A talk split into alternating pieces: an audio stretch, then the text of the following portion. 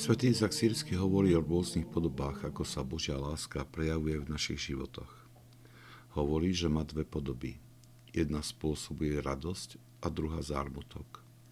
Tú druhú podobu, ktorá sleduje našu nápravu, nie je však vždy ľahké spoznať, pochopiť a prijať. Vspírame sa byť vďační prejavu tejto lásky. Len ťažko prijímame, že prichádza od Boha, ktorý je pre nás dokonalou láskou. Preto svätý Izák Siersky nás lieči z tohto postoja pohľadom na vlastné konanie. Hovorí, je nevhodné pre múdrosť lásky dávať rovnaký druh výživy milovaným v čase zdravia a choroby. Hovorím tu o tých časoch, v ktorých vôľa prechádza rôznymi zmenami kvôli myšlienkam, ktoré prijíma a nie o čase telesnej choroby.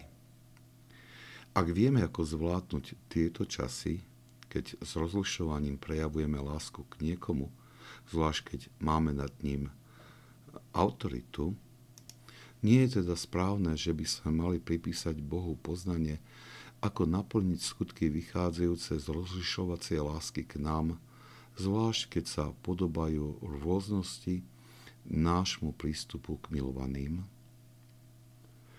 Svetý Izak Siersky poukazuje, že je pre nás prirodzené zaujímať rôzne prístupy k tým, ktorých milujeme.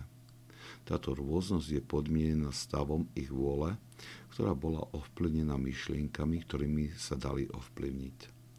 Či jazda rodič nezaujme prísny postoj, ba až trest, keď jeho dieťa koná niečo nesprávne, nemorálne, alebo keď jeho usmerovanie života môže priniesť až tragické následky.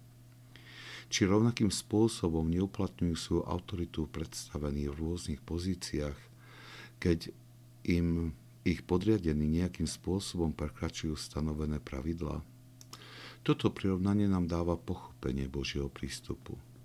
Nie je to však vždy ľahké prijať to, pretože toto prirovnanie je poškvrnené skúsenosťou prísnych náprav, ktoré nevychádzali z postoja lásky, ale tvrdosti srdca, ktoré nehľadalo našu nápravu, ale naše poníženie.